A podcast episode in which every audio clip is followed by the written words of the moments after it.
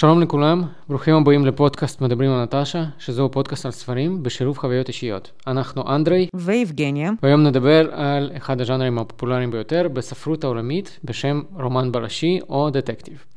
קשה לדמיין איך עד למאה ה-19 הז'אנר של רומן או סיפור בלשי, כפי שאנחנו מכירים אותו היום, לא היה קיים בכלל. בפודקאסט שלנו ננסה להבין יחד מדוע ב-200 השנים האחרונות אינטרס הקוראים לדטקטיב רק הולך וגובר, מהם האירועים העיקריים אשר השפיעו על התפתחותו וכיצד הפך שרלוק הולמס לבלש המפורסם ביותר בתולדות האנושות. האזנה נעימה.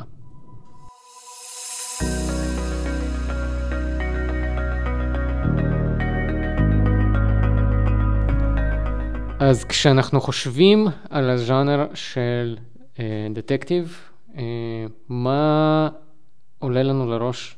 אה, איזה דמות, על איזה דמות אנחנו חושבים יש, ישר? לפחות אני ישר חושב על שרלוק הולמס או אגתה קריסטי, אבל כמובן שמסתבר שיש לזה הרבה אה, היסטוריה ושהסופרים האלה הגיעו לדמויות האלה לא, יש, לא ישר. אז אה, איך הכל התחיל? אז כמו שאמרת בתחילת הפודקאסט שלנו, אכן עד למאה ה-19 לא הייתה בעצם דמות של חוקר או בלש שהופיע בספרות. ובכלל הז'אנר מתחיל מפחות או יותר מאה ה-18, ששם מתחילה להופיע מגמה חדשה. כלומר, יש איזושהי תעלומה מסתורית, שהדמויות צריכות לפענח ביחד עם הקוראים תוך כדי התקדמות הסיפור. הדוגמה הבולטת שאנחנו יכולים לחשוב עליה הוא רומן של אה, שרלוטה ברונטה בשם ג'יין אייר. ג'יין אייר זו איזושהי גיבורה שהיא יתומה, היא מוצאת עבודה כאומנת אה, בבית של אה, גבר עשיר ואציל, ומתחילה לעבוד אצלו, ותוך כדי הסיפור היא גם מתאהבת במעסיק שלה.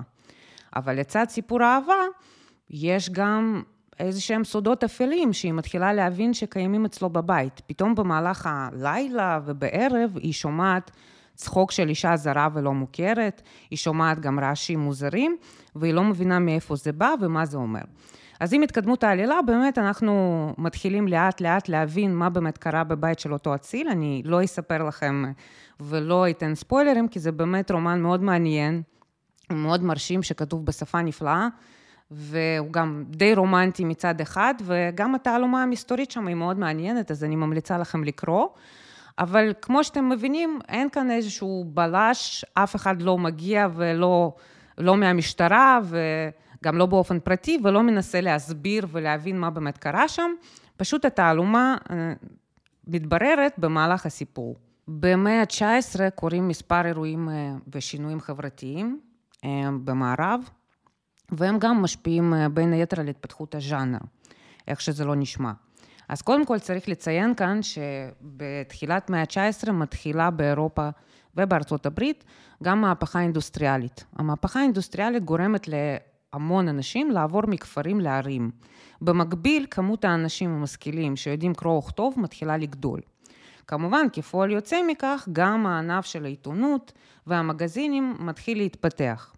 כמו שאני בטוחה שכולנו ראינו בסדרות ובסרטים סצנות שבהם ילדים ובני נוער אה, מגיעים למקומות עם הרבה קהל ומוכרים עיתונים תוך כדי שהם צועקים את הכותרות, אז בטח אני מניחה שכולנו ראינו את זה, שזה מאוד מגניב, אז קודם כל גם במציאות זה היה ככה.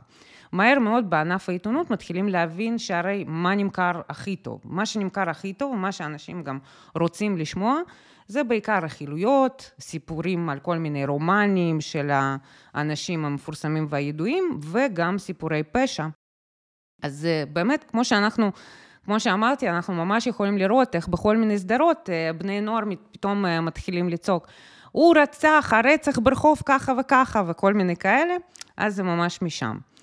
במקביל יש גם עוד תופעה נוספת, בענף העיתונים מתחילים להבין שצריך למשוך קהל, אה, להמשיך בעצם לקנות את, העיתון, את העיתונים ואת המגזינים. עכשיו, איך עושים את זה? אם אתה מספר איזשהו סיפור קצר ואתה מסיים אותו באותו עיתון, אז לא בטוח שאותו לקוח פוטנציאלי ירצה לקנות עיתון נוסף. או לפחות ייקח לו זמן עד שהוא יקנה עיתון נוסף. אז מה התחילו לעשות? התחילו לפרסם סיפורים בהמשכים. וזה בעצם סוג של התחלה שאנחנו גם רואים היום, כן, את המגמה הזאת שמרגישים אותה מאוד בסדרות.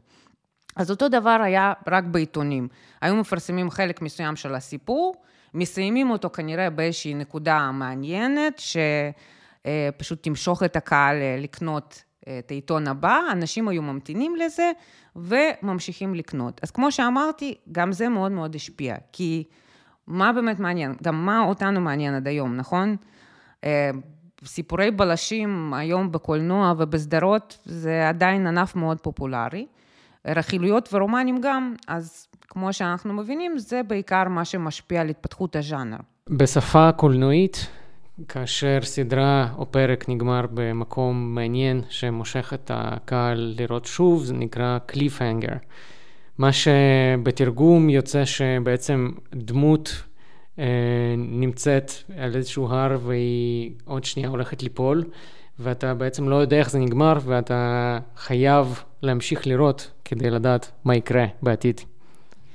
אז כמו שאמרנו, ענף העיתונות מתפתח, והוא זה שמושך את הקוראים דווקא לסיפורי פשע, אבל במקביל קורית עוד תופעה נוספת. עד למאה ה-19, משטרה באופן כללי לא הייתה נתפסת טוב.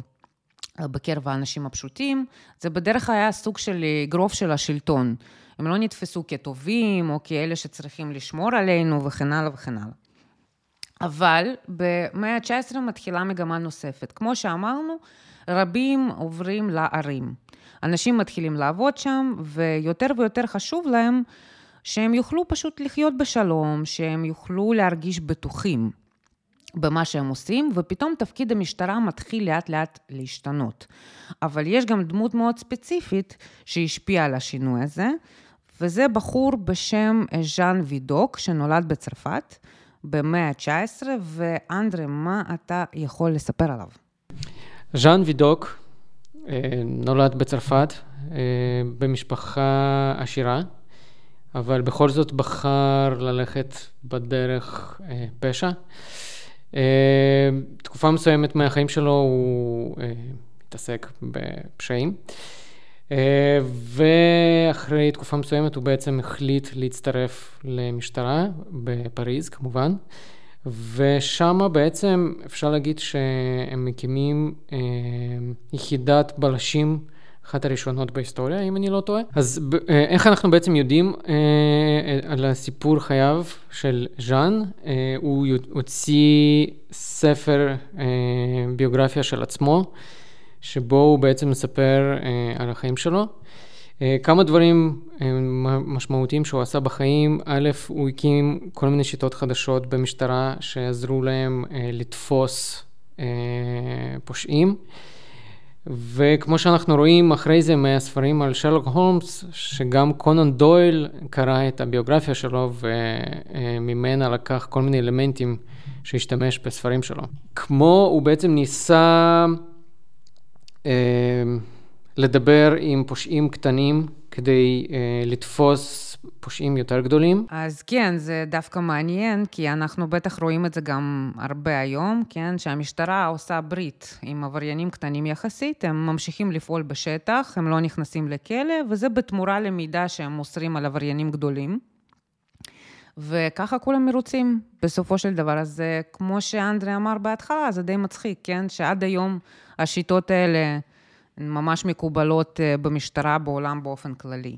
דבר נוסף אה, שהיה מיוחד בשיטות של וידוק, הוא זה שהייתה לו מין רשימה כזאת על כל אחד מהעבריינים שהוא הכיר, על כל אחד מהפושעים. הרשימה הזאת הייתה מפורטת ביחס לכל עבריין ועבריין, ושם מה שבעצם היה רשום זה כמובן שם של העבריין, תחום הפעילות שלו, אם אפשר לקרוא לזה ככה, היכולות שלו המיוחדות, skills, אפשר לקרוא לזה ככה, ואנחנו רואים שזה גם מופיע בספרים על שרלוק הולמס, כלומר קונן דויל היה מושפע אה, גם מהסיפור הזה, וגם לשרלוק הולמס הייתה רשימה כזאת ביחס לכל עבריין שהוא הכיר באזור. אז כמו שאמרנו, מאה ה-19 מאופיינת בכמה אירועים משמעותיים, שזה, כמו שאמרנו, התפתחות של ענף העיתונות, וניסיון למשוך את קהל הקוראים באמצעות סיפורי פשע. זה אחת.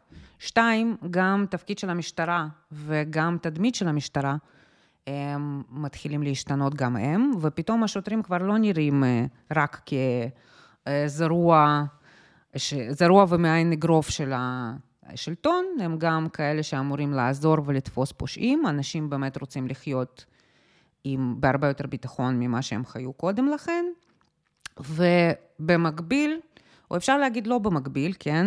כנראה כפועל יוצא מכל האירועים והשינויים, והשינויים החברתיים האלה, מופיע לראשונה דמות של בלש בספרות.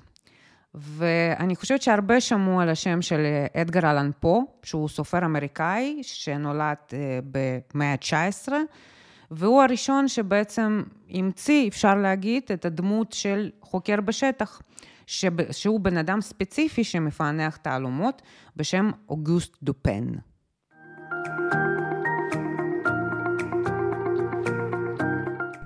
אצל אדגר פה אה, מופיע פעם ראשונה דמות המספר. אה, יש לו גם את הדמות של בלש. אה, בלש והדמות של המספר הם לא חברים כרגע. כמו כן, גם רוב, רוב הסיפורים שלו, או חלק מהסיפורים שלו בעצם מתרחשים בחללים סגורים, שאחר כך אגתה קריסטי משתמשת גם במאפיין הזה אצלה. זה דווקא מאוד מעניין, כי אצל אדגר אלן פה, כמו שאמרת, דמות המספר, אה, של המספר היא בעצם בלתי נראית. כלומר, זה מישהו שמסתכל על הצד, על הבלש, ובעצם מעביר לקוראים את אה, מה, מה הבלש עושה בעצם, מה הפעולות שלו בשביל לפענח את הרצח, או איזשהו מקרה פשע אחר שמדובר עליו בסיפור. אחר כך, בהמשך, נהיה מאוד פופולרי, וזה בעצם מתחיל משרלוק הולמס, שלדמות של הבלש יש גם חבר. אותו חבר הוא כמובן הרבה פחות חכם והרבה פחות אינטליגנט, אפשר להגיד, מהבלש, והוא נועד בין היתר גם בשביל אה, לספר על איך בעצם אה, הדמות הראשית, או החוקר הראשי, שזה שרלוק הומס במקרה הזה, מפענח את הרצח, או מפענח איזשהו מקרה פשע.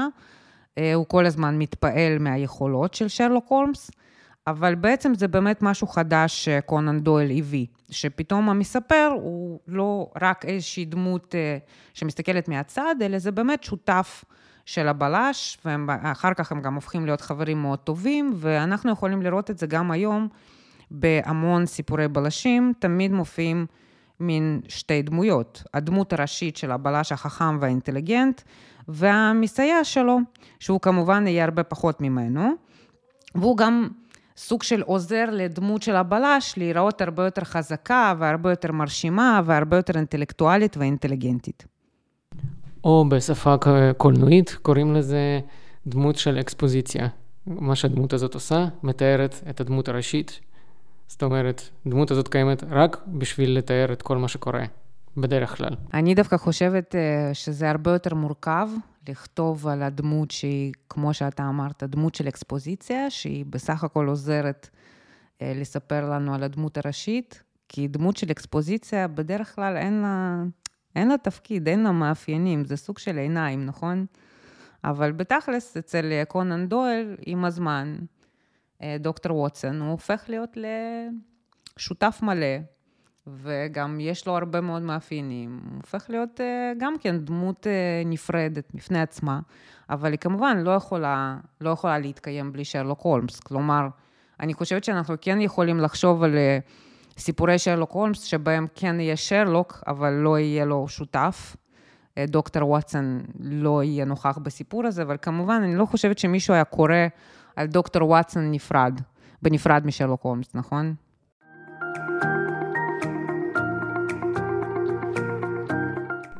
אוקיי, okay, אז בואי נדבר על שרלוק הולמס. Um, זו, זוהי סדרת ספרים שנכתבה על ידי ארתור קונן דויל, שגר באנגליה. ארתור קונן דויל היה רופא. Uh, הוא התחיל לפרסם את הספרים שלו במגזינים, והם בעצם יצאו, כמו שיבגניה צבנה, uh, כבר ציינה לפני זה, uh, בסוג של סדרות, זאת אומרת שכל ספר היה נגמר איזשהו קטע מעניין, שקורא רוצה בעצם לחזור ולהמשיך לקרוא. מה שגם מעניין בעניין הזה, שמה שתרם באופן מאוד מאוד משמעותי לפרסום של הדמות הזאת, וגרם להמון אנשים לאהוב אותו ולהתאהב בו, זה גם ציורים. במגזין שהיה נקרא The Strand, ששם בעצם התפרסמו הסיפורים על שרלוק הולמס, עבד גם מאייר, צייר בשם סידני פוז'ה, והוא בעצם מי שצייר את הדמות כפי שאנחנו מכירים אותו היום. ומה שמעניין באיורים שלו זה שהוא בעצם מתאר את uh, שרלוק כפי שאנחנו מכירים אותו היום. זאת אומרת, יש לו את הכובע של הצייד, יש לו את המעיל המיוחד הזה שלו, uh, ויש לו גם מקטרת. אה, חלק מהדברים האלה בעצם המאייר הזה המציא בעצמו, כי זה לא היה כתוב בספרים.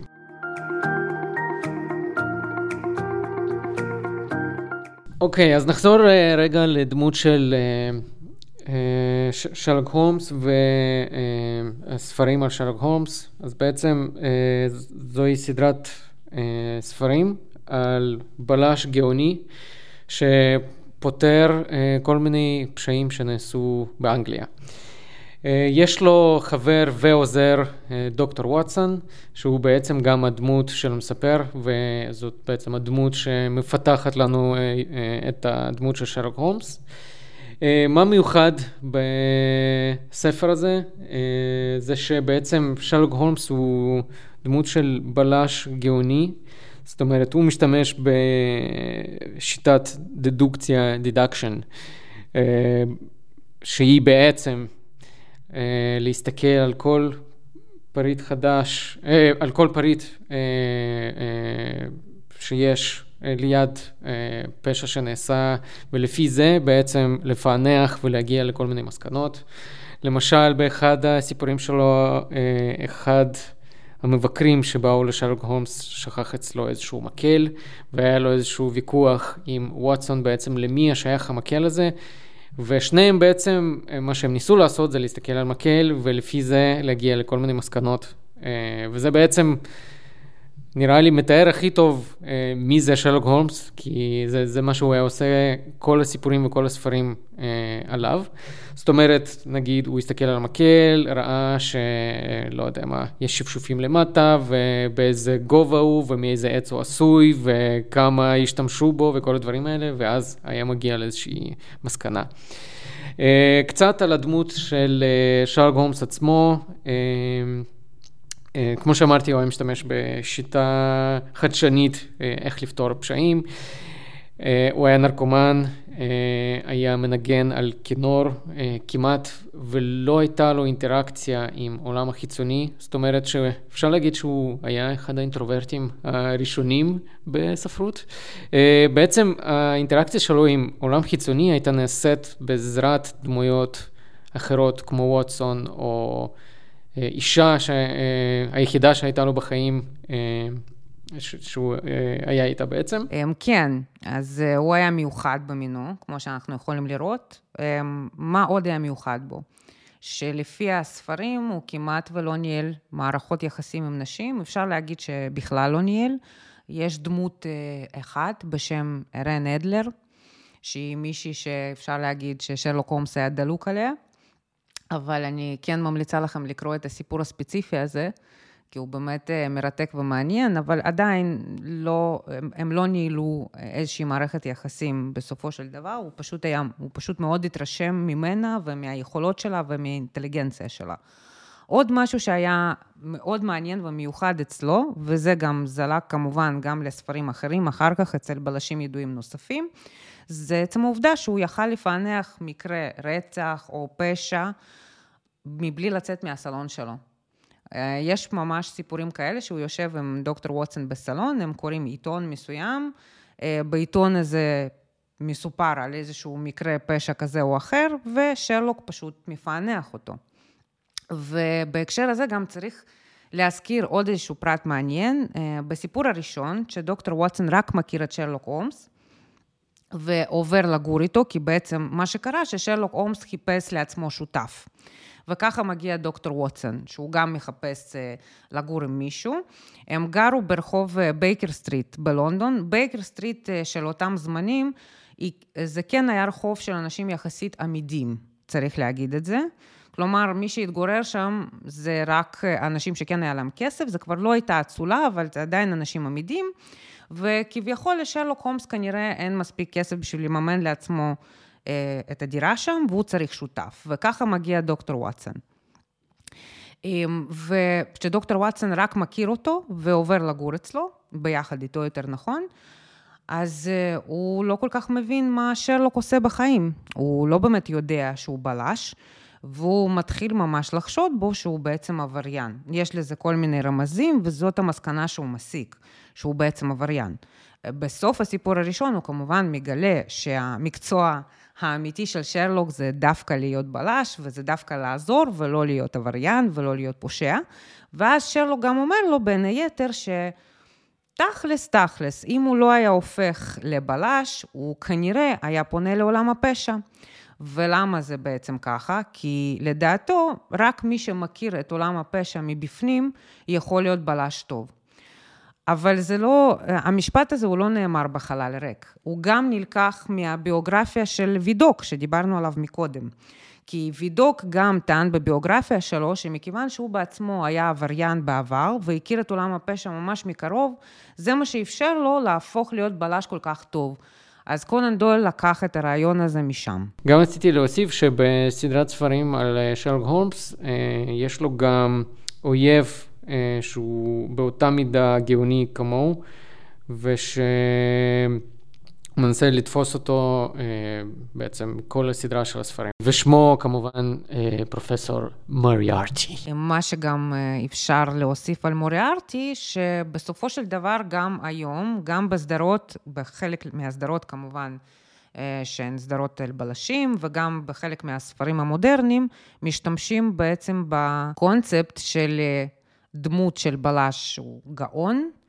ושהאויב העיקרי שלו, העבריין הראשי, שהוא צריך לתפוס אותו, להתמודד עם הפשעים שלו, הוא בעצם שווה ערך. כלומר, הוא חכם בדיוק באותה מידה, ואפשר להגיד שהם רוקדים מין ריקוד כזה אחד סביב השני, וגם הרבה פעמים בחלק מהספרים או סדרות, העבריין למשל מתחיל להיות אובססיבי כלפי הבלש, או הפוך.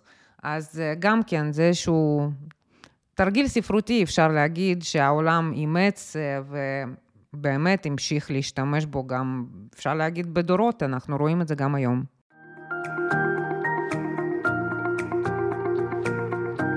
אז מה שבעצם קרה אה, זה שסדרת ספרים הזאת הייתה כל כך מפורסמת, שקונן דויל רשם הרבה מאוד אה, ספרים, ובאיזשהו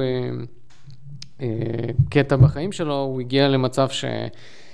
אה, נשרף, ובעצם כבר לא רצה להמשיך להשתמש בדמות של שרלוק, ורצה אה, לכתוב משהו אחר, ומה שקרה הוא בעצם הרג את הדמות של אה, שרלוק, והוא הרג אותה גם בצורה שאפשר להגיד, זה גם קורה היום, זאת אומרת ש...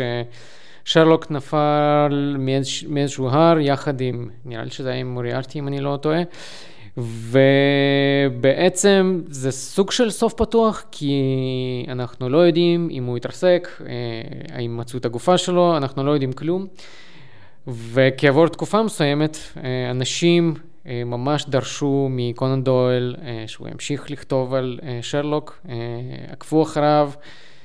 ורמזו לו בכל דרך אפשרית שהוא ימשיך, וזה, אם אני לא טועה, הם עשו את זה אפילו כמה שנים. אה, ובעצם אה, אה, הוא חזר לכתוב על שרלוק שוב, וכמו שאמרתי לפני זה, הסוף פתוח דווקא כן עזר לו להחזיר את שרלוק לחיים. אגב, אומרים שיכול להיות שהסוף הפתוח הזה הוא לא היה מקרי. כלומר, מצד אחד קונן דואל כן מאוד התעייף מהדמות, התייאש, לא רצה להמשיך, אבל מצד שני, הוא לא סתם לא רוצח אותו. וכאן צריך אה, להוסיף שקונן דויל לא רק התפרסם ונהיה דמות מפורסמת, הוא גם הרוויח המון כסף בזכות הסיפורים על שרלוק הולמס. הוא אפילו עזב את הפרקטיקה שלו. כמו שאמרנו, הוא היה רופא והייתה לו פרקטיקה פעילה. הוא עזב את הפרקטיקה אה, לחלוטין, אחרי שהוא מתחיל להתפרסם כסופר. ולכן יכול להיות, יכול להיות, שזאת הייתה הדרך שלו לשמור על אופציה לחזור ולהמשיך להרוויח כסף. בנוסף, אז עד עכשיו אנחנו דיברנו על ספרים, אבל כבר בתקופה של קונון דואל, שרלוק הומס, אפשר להגיד, יורד מהדפים של הספרים ועולה על במות התיאטרון.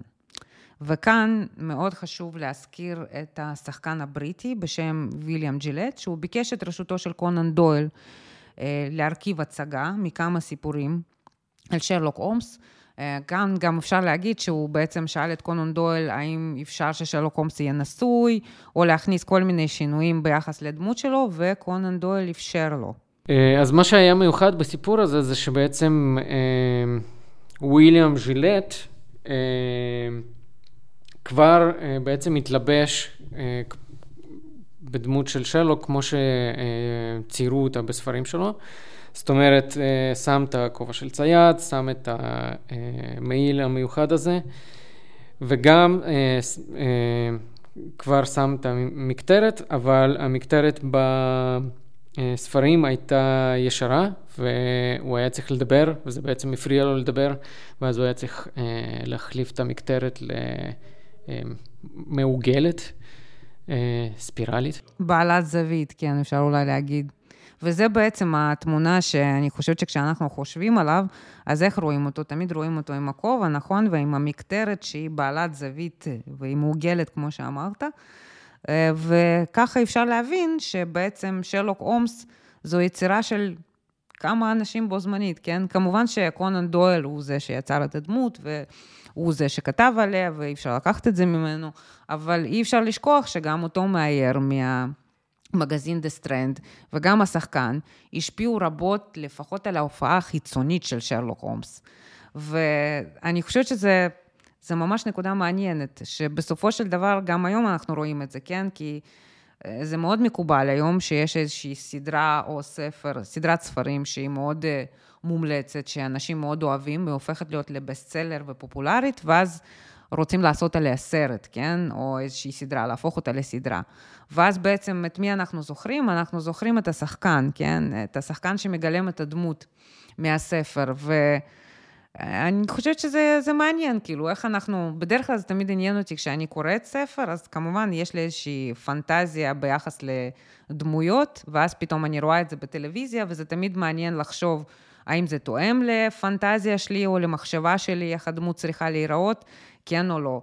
וכאן אני חושבת שזה, אפשר להגיד, פעם ראשונה שבעצם יש עבודה משותפת של כמה יוצרים, והדמות הזאת, בדיוק כפי שהיא ממשיכה גם היום. ורק בשביל לסיים על השחקן, אז בעצם גם, גם כאן יש איזשהו סיפור מעניין. הוא כתב לקונן דויל שהוא רוצה לפגוש אותו בפעם הראשונה, קונן דויל הגיע בשביל לפגוש אותו בתחנת הרכבת, והשחקן ירד אה, מהרכבת שהוא כבר היה לבוש כמו שרלוק הולמס מהציורים של, אה, של אה, העיתון The Strand, וזה משהו שמאוד הרשים את קונן דויל, ואחר כך הם אפילו הפכו לחברים. וזה גם תמיד מעניין, האם הסופרים שהיום מפרסמים את הסיפורים שלהם, שהם פוגשים את הבמאי, אה, או פוגשים את התסריטאים, האם גם הם הופכים להיות חברים? לא יודעת.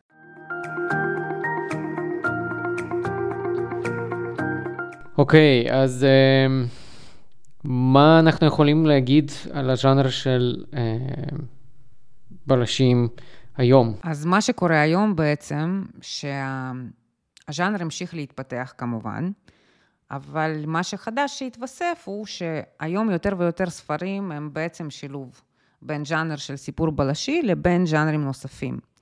אז אפשר אה, לדבר אולי על כמה דוגמאות בולטות. אז אחת הדוגמאות הבולטות זהו ספר של אה, פילוסוף וסופר איטלקי בשם אומברטו אקו.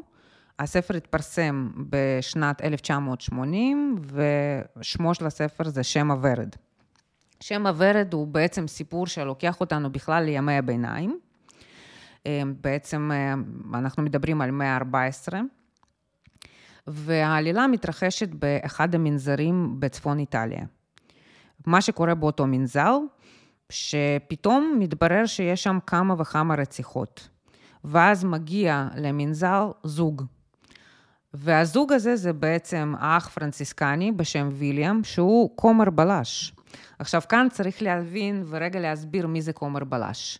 התפקיד של כומר בלש הוא לבוא ולחקור איזשהו מקרה, ולהסביר האם המקרה הזה הוא נובע ממעשה ידיים של בני אדם, או שמדובר בעצם מעשה שמיים. כלומר, האם מדובר בנס אלוהי, או ברצח אה, רגיל שביצעו למעשה בני אדם. אז לאותו כומר אה, בלש יש כמובן גם עוזר בשם אצו, כן? אז עכשיו תחשבו, אצו וואטסון, אפשר להבין שזה כנראה גם כן הושפע מהסיפורים של שרלוק הומס.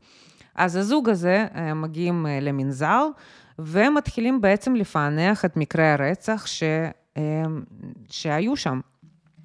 אבל כשאנחנו, מתפת... כשאנחנו מתקדמים עם העלילה, זה מהר מאוד נהיה ברור שזה לא בעצם סיפור בלשי קלאסי, אלא שבסיפור הזה יש גם דיון פילוסופי מאוד מאוד משמעותי על אה, כל מיני גישות ושיטות שונות וכתות שונות שבאותה עת הופיעו בנוצרות וספציפית אה, אה, בספציפית אצל הקתולים. וככה הסיפור בלשי הופך בעצם לספר שהוא מלא בדיון פילוסופי מאוד מורכב. ואנחנו מבינים שהעטיפה של סיפור בלשי היא למעשה רק עטיפה, בשביל אה, לגרום לקוראים להיות יותר מעוניינים בדיון אה, תיאולוגי עצמו. והדיון התיאולוגי עוסק בעיקר ממניעים של בני אדם לרצח, ממניעים של בני אדם, למה, למה הם מבצעים פשע למעשה. אני יכולה לציין שזה ספר שהוא לא קל לקריאה, יש שם באמת אה, הרבה מאוד הפניות לכל מיני כתות ולכל מיני גישות שהיו מקובלות אז באותה תקופה בדת הנוצרית.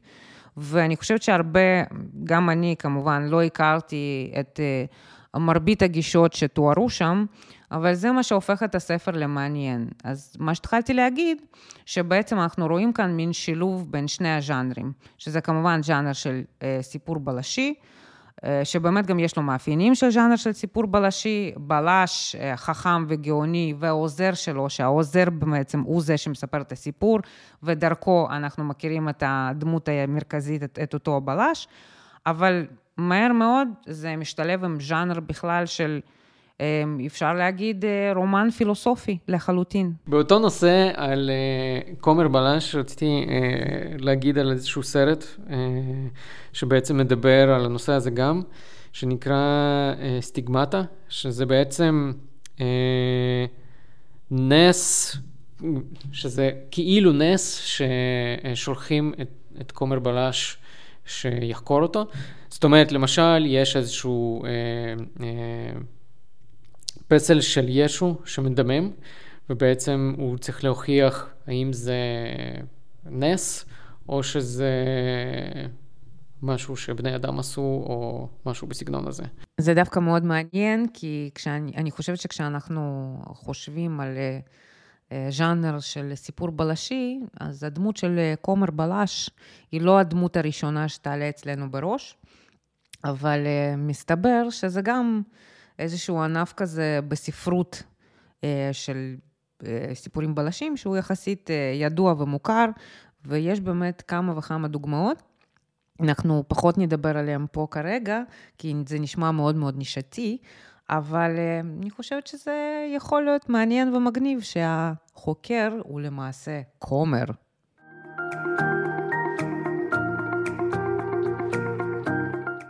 אז אה, דיברנו מקודם, נכון, על דוגמאות אה, שבהם הז'אנר של סיפור בלשי מתחיל אה, להשתלב עם ז'אנר נוסף, וכאן יש דוגמה מפתיעה נוספת. אני חושבת שזה יחסית נתון למחלוקת, כן?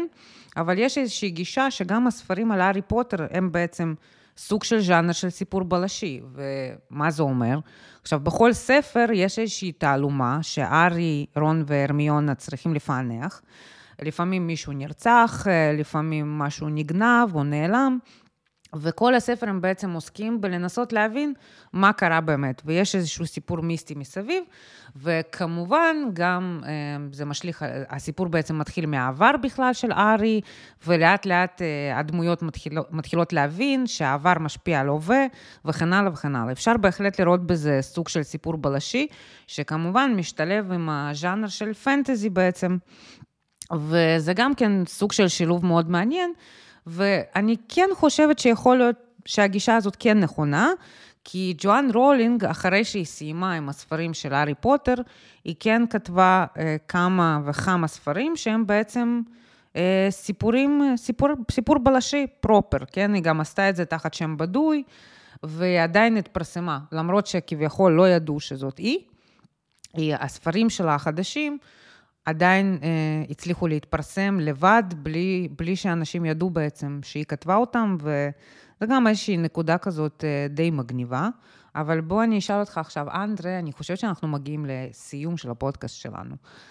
אז אני רוצה לשאול אותך, מה קראת לאחרונה, או על מה חשבת לאחרונה בקשר עם הז'אנר, שאתה רוצה לשתף את המאזינים שלנו. אמ, אוקיי, אז אני רוצה לספר על ספר אה, האחרון שקראתי של מייק עומר, אה, שזה בעצם כוונות נסתרות, אה, זה כמובן סיפור בלשי, זה סדרת ספרים שבעצם גם כן מדברת זה כבר לא בלש גאוני, אלא בלש רגיל. מה ההבדל, סליחה שנייה, אנדרי, אבל מה ההבדל בין בלש גאוני לבלש רגיל? שלא בן אדם אחד פותר את כל החידות, אלא קבוצה של אנשים. כלומר, יש כאן שכל גאוני, שכל משותף גאוני. משהו כזה. ופה כבר אפשר לראות שא' זה נורא אופייני לארצות הברית, כי יש בסיפור הזה cult. cult. יש שם גם FBI, יש שם גם profilers, כל מיני מקצועות שקיימות רק היום. ויש גם בעיות שהן נורא אופייניות לארצות הברית של היום, כמו אה, ירי בבתי ספר, אה, חטיפות של ילדים, דברים כאלה, שהם נורא אופייניים ספציפית להיום, ספציפית לארצות הברית. אה, אז אה, אה, זה, זה הדבר האחרון שקראתי. אתה ממליץ על זה? אה, אני חושב שכן. אה, א', זה... זה, זה שלוש סדרות, אה, אני זוכר לפחות שתי סדרות של ספרים שהוא כותב, שזה מצד אחד נראה כאילו זה סיפורים שהם לא קשורים אחד לשני, אה, אבל בעצם בספר האחרון שקראתי רואים שהוא בעצם אה, ישלב את כל הדמויות בספר אחד, שזה יהיה כמו Avengers של Marvel. אה, כלומר זה שתי סדרות ש... שתי סדרות ספרים ש... כל סדרה מדברת על קבוצה אחרת של בלשים, ובסוף זה משתלב? בסוף זה משתלב. או. כן, זה... אה, לא יודע, כשקראתי את זה בסוף אמרתי, וואו, איזה מגניב זה. אני אוהב את הטרנד הזה שהם אה, כזה אה, שמים ביחד את כל הדמויות. ופתאום כולם מתחברים ל-one universe. כדי, שוב, לנצח מישהו שהוא יותר חכם מהם. וואו. אבל רגע, אני אשאל אותך עוד משהו. אתה יודע, אמ, היה דיון, שמעתי לפחות, אה, כשהתכוננו לפודקאסט הזה, שמעתי על דיון שלם, ספציפית על שרלוק הולמס. ולמה הוא בעצם המשיך להיות כל כך פופולרי עד היום. הרי שרלוק הולמס נכתב על ידי קונן דויל בתקופה הוויקטוריאנית, ועם סיומה של תקופה הוויקטוריאנית, אחרי מלחמת העולם הראשונה בעצם, העולם התחיל להשתנות, ואירופה התחילה להשתנות. ממש היה שינוי חברתי די דרמטי בתפיסה בין אה, אנשים שהם בעצם אצילים לבין מעמד הפועלים, מעמד הביניים, המון שינויים חברתיים. והמון דברים שהיו כביכול קשורים לעולם הישן, הם באמת נזנחו. כמו למשל חלק מבאמת האצולה והיחס של האצולה למעמד הפועלים, לעובדים שלהם באותו בית וכן הלאה וכן הלאה.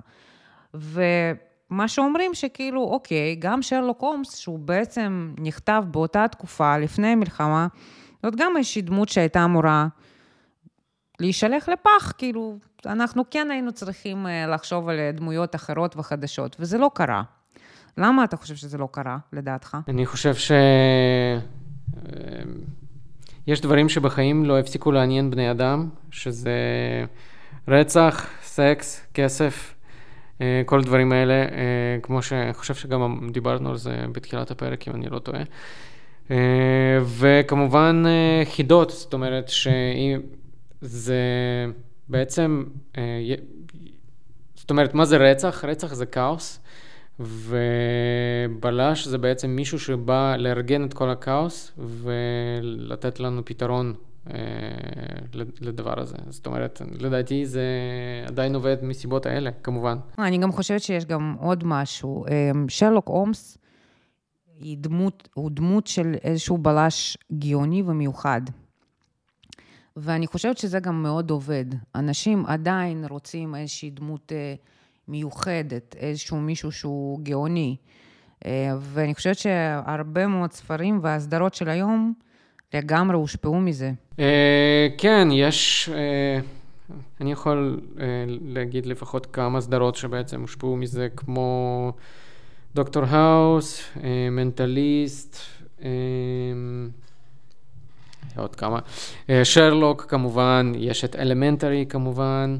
כלומר, כנראה מה שממשיך למשוך אותנו גם היום ולעניין אותנו, זה בעצם מישהו מאוד חכם, מאוד אקסטרווגנטי, שיש לו איזשהו עוזר וחבר, והם פותרים לנו את כל, ה, את כל החידות ואת כל התעלומות.